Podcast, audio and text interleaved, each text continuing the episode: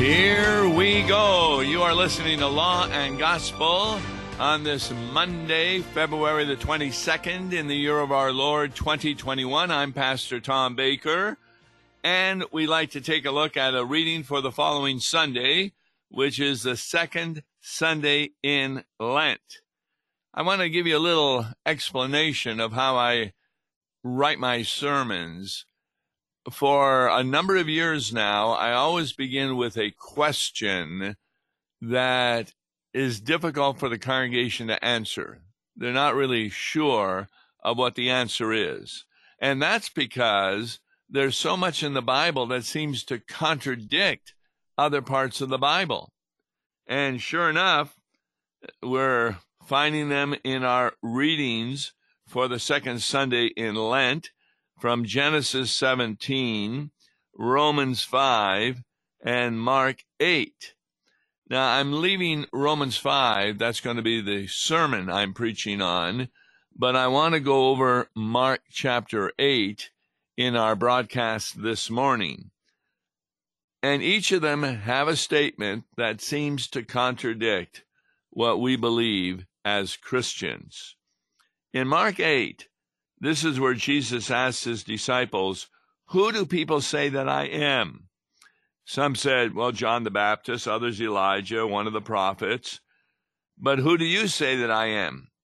And Peter answered him, You are the Christ. Wow. Isn't that wonderful? Until you get to the next verse, verse 30. Would you put this verse over your church doorway? And Jesus strictly charged them to tell no one about him. Now, if that doesn't seem to be a contradiction to the Christian faith, we, we, we tell people when we go through like catechism class, and what I'm going to be teaching you now in catechism class is something that you can't tell other people. That doesn't make any sense at all, does it? But you could say, Would you agree with Jesus that to tell others that he is a Christ, that they should be strictly charged to tell no one about him? Well, you can't say you disagree with Jesus because anytime Jesus says something, it's absolutely correct. So, how do we understand this verse? And he strictly charged them to tell no one about him. Now, the way that we discover how to answer what appears to be an apparent contradiction is by permitting the great Reformation principle to take place. Scripture interprets Scripture. What does that mean? Well, when you read a verse like this, you'll either get an explanation from the immediate context or maybe from the entire book. In this case, it would be Mark, the Gospel, or from the New Testament, or from the entire Bible. So, for example, in the Garden of Eden, it says that a serpent tempted Eve. People believe that that's the devil. The trouble is, he's not mentioned as the devil in Genesis. In fact, he's not mentioned as the devil anywhere in the Old Testament. So how do we know that that, that was the devil who is in the form of a serpent? We find that out from the book of Revelation, where it's very clear that that serpent is referred to as Satan himself. So you got to go all the way to the end of the Bible to understand what Genesis is talking about in regard to that serpent. Now, we don't need to do that with this particular verse. And he strictly charged them to tell no one that he was the Christ. Why? Well, verse 31, which is following this, helps us. And he began to teach them that the Son of Man must suffer many things and be rejected by the elders and the chief priests and the scribes and be killed and after three days rise again. And he said this plainly. Now, this is very important to understand that, particularly in the Gospel of Mark, Jesus does begin to teach the disciples about he, who he truly is. But didn't Peter kind of know that when he said, Thou art the Christ? Why would Jesus say, Don't tell anyone that I am the Christ? Well, I'll give you this example. After being at a congregation for decades, I left, began working with Concordia Mission Society, and now I go around and am kind of an interim pastor at various congregations. I've done about seven of them in the past few years. Now, when I left my former congregation, there were people who were not happy to see me go because they did enjoy the Bible studies, the sermons, etc. And what if my one of my members said, you know, we don't need a Roman Catholic pope because Pastor Baker was a pope for us. Now, what would I say to that person? I would understand what he meant by pope, not somebody who's inventing teachings that are not in the Bible, but someone who led and guided the congregation from a law gospel perspective and preached Christ and Him alone. But nobody would understand that because the word Pope, when you hear that, immediately you think of the Roman Catholic Pope, uh, work righteousness, purgatory, praying to Mary, etc. This is what Jesus was facing when, well, Peter said, You are the Christ. In that day, the title Christ was not known by many people properly.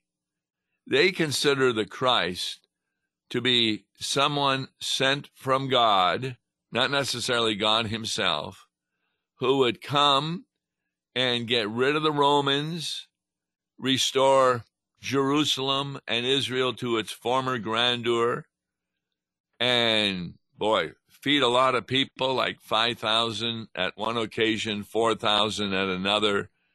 In, other words, they looked forward to what? A bread king rather than a spiritual king. So Jesus had to teach his disciples don't tell people that I am the Christ, because many of them have that understanding of Christ that is inappropriate. The true Christ, which I am as a Son of Man, and he continues in verse 31 he's teaching the disciples something of which they were unaware of, even though what he is teaching them is found throughout the Old Testament. The Son of Man must suffer many things and be rejected by the elders and the chief priests and the scribes and be killed, and after three days rise again. And verse 32 and he said this plainly. Now, to the disciples who had been going around with Jesus for three years, they were not looking forward to his death. In fact, what did they do when he was arrested in the Garden of Gethsemane? They all fled from him. And at the cross, only John was there. The rest of the disciples hiding in an upper room, which Jesus went to them the night of the resurrection. The point I'm trying to make here is the reason Jesus was saying, don't tell people that I am the Christ because they're going to get a wrong view. We, we know from the reaction of the disciples when Jesus was crucified this was not what they were expecting. Can you imagine being one of those disciples with the many people on Palm Sunday, rejoicing that here comes the one who's going to deliver Israel from the Romans, restore people to their former ways of great living, and so forth. And then on Friday, he gets buried. That's a shock to them. And that's why he begins to teach them in verse 31 that the Son of Man must suffer many things. Now, the term Son of Man comes from Daniel, where Daniel has a vision of God the Father as the Ancient of Days, and he calls the Son of Man forward to go to earth and redeem people.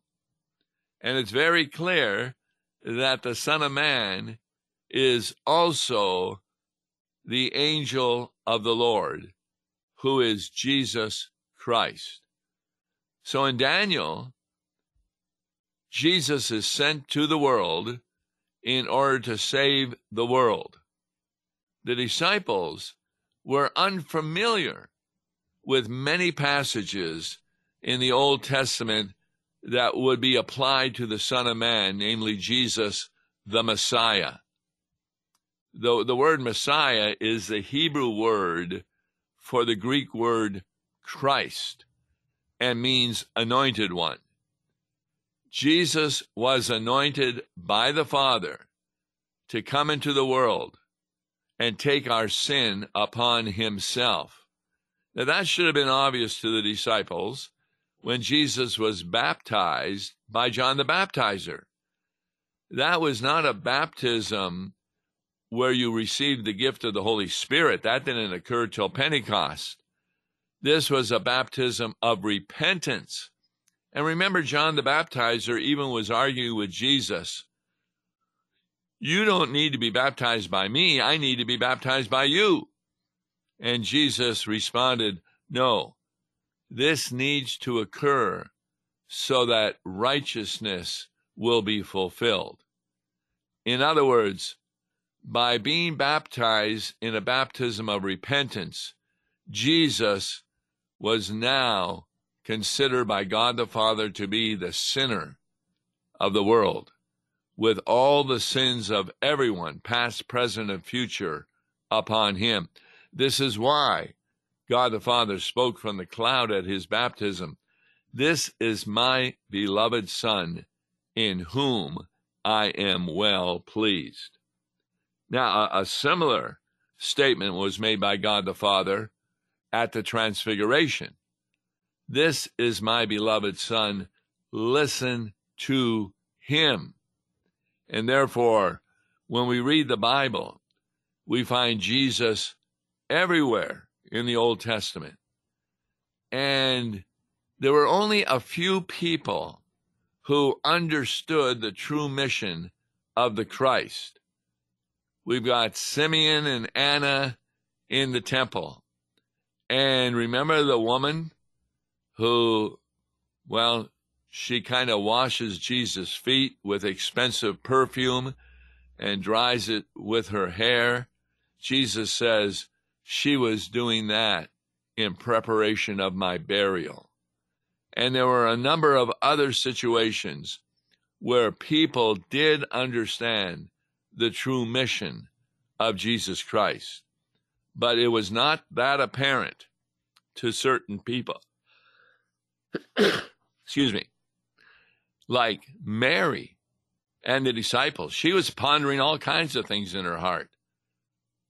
So, Jesus is talking about that he is the Christ, but then he explains to the disciples what that means that he's going to be rejected by the elders, the chief priests, and the scribes.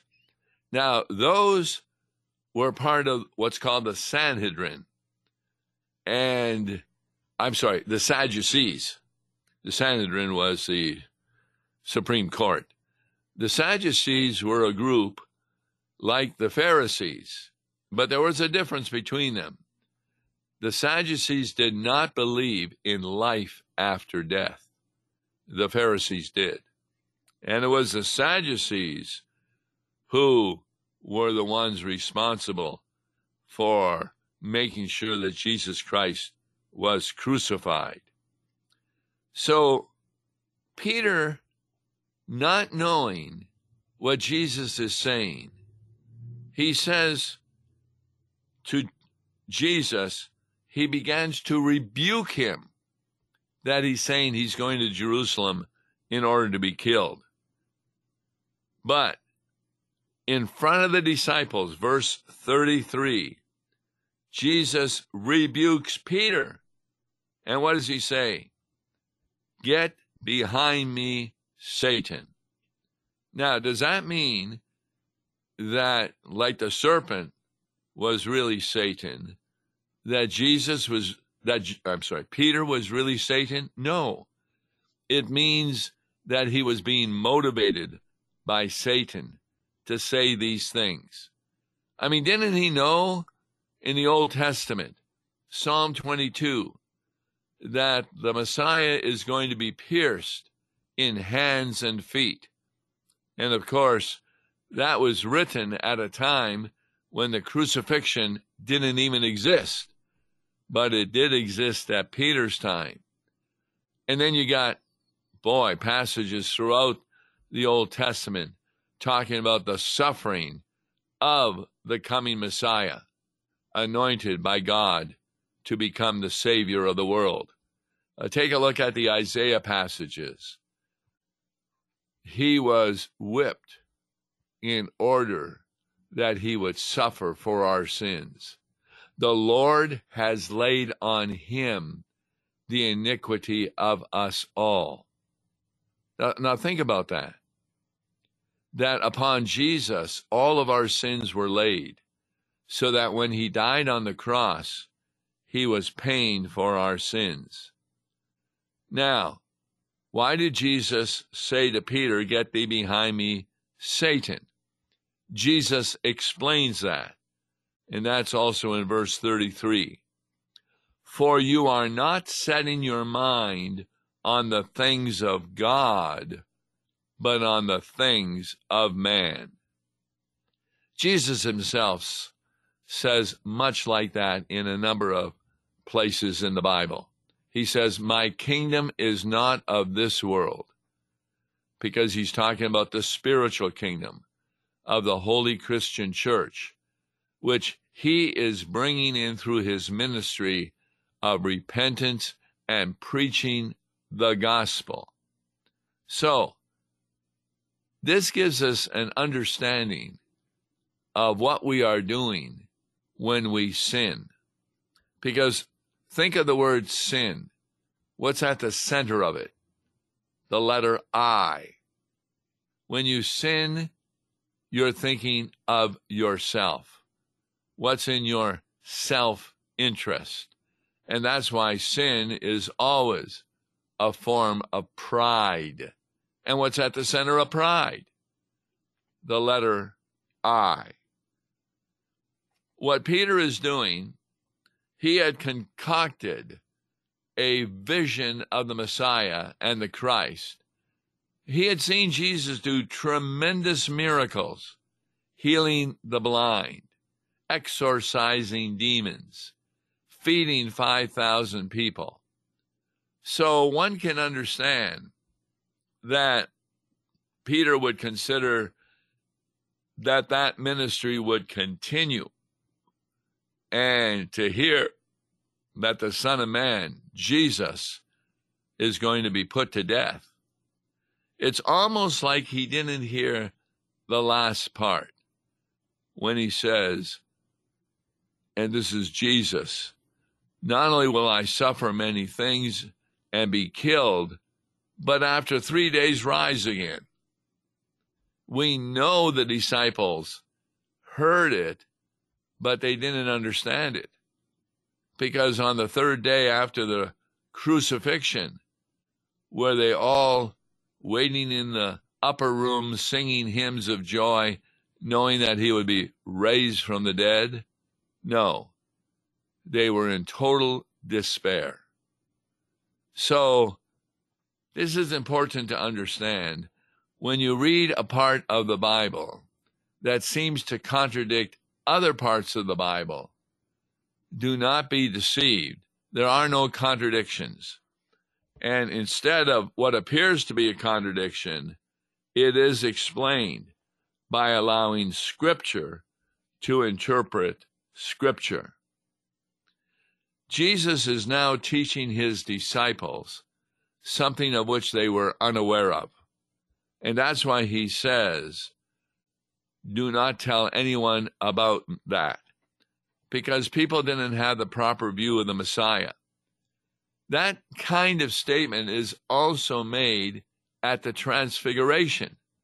Remember, after the Father says, Listen to him, both Moses and Elijah disappear from the scene, and only Jesus remains.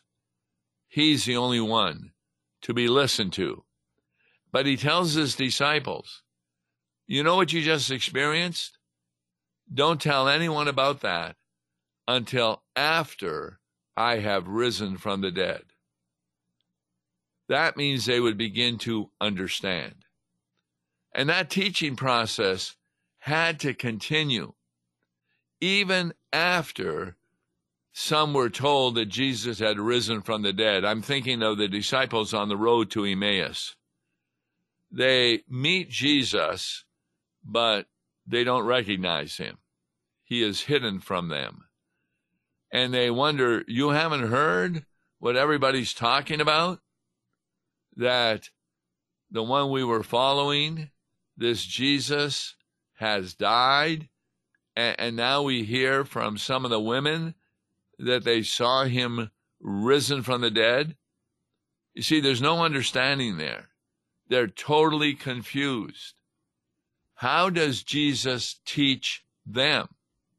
He goes to the Old Testament books and he begins to quote to them verse after verse about how the Savior, the promised one, the Son of Man, the Christ, will come to suffer for the sins of the world and thereby pay for the sins of the world. Now, what comfort is that to those who believe in Jesus? Take a look at every other religion in the world. How are you saved? You're saved by your works. And every other religion outside of Christianity has things you have to do.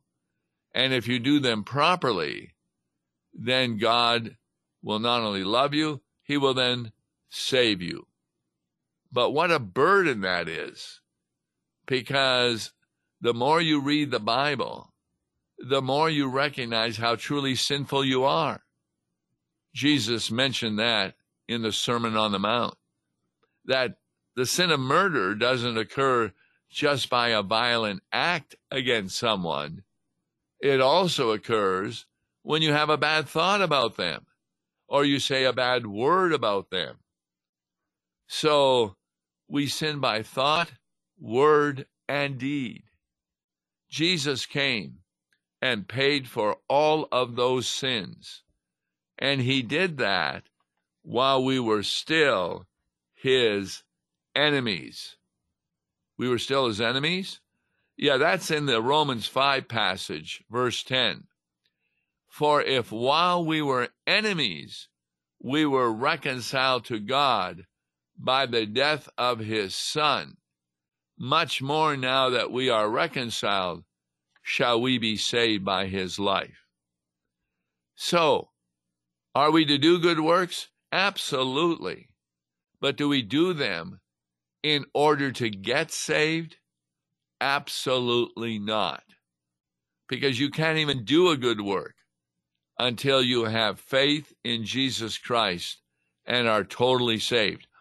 All other so called good works are really out of self interest, only in the interest of Jesus Christ, motivated by his love for you, by his death, by his resurrection, by his ascension, are we enabled to do proper fruit of the Holy Spirit.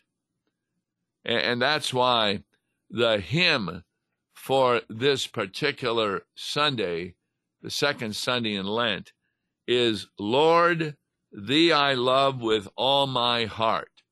And we're talking about the new heart that is created by God. Now, normally we do the hymn on Tuesdays, but Pastor Mark Smith has a funeral this Tuesday, so we're going to have another subject we're talking about, and instead we'll do the hymn on Wednesday with Pastor Mark Smith. If you would like to write me about a question, go to Law and Gospel at Law and Gospel. 101.com. And we may try to answer it either Tuesday or Open Mic Friday. Until then, I'm Pastor Tom Baker. God bless you. Listen to Law and Gospel each weekday morning at 9:30 on KFUO. For a tax-deductible gift to Law and Gospel, please make your check payable to Concordia Mission Society and mail it to Tom Baker, P.O. Box 28910, St. Louis, Missouri 63132. To give online, visit lawandgospel101.com or call toll free 1-877-267-1962. Views and opinions expressed on Worldwide KFUO may not represent the official position of the management or ownership of KFUO, the Lutheran Church Missouri Synod. If you'd like to comment on programs or topics heard on Worldwide KFUO, write us at KFUO, 1333 South Kirkwood Road, St. Louis, Missouri 63122. You can also leave a question or comment on our comment line at 314 996 1542. We are the messenger of good news, Worldwide KFUO.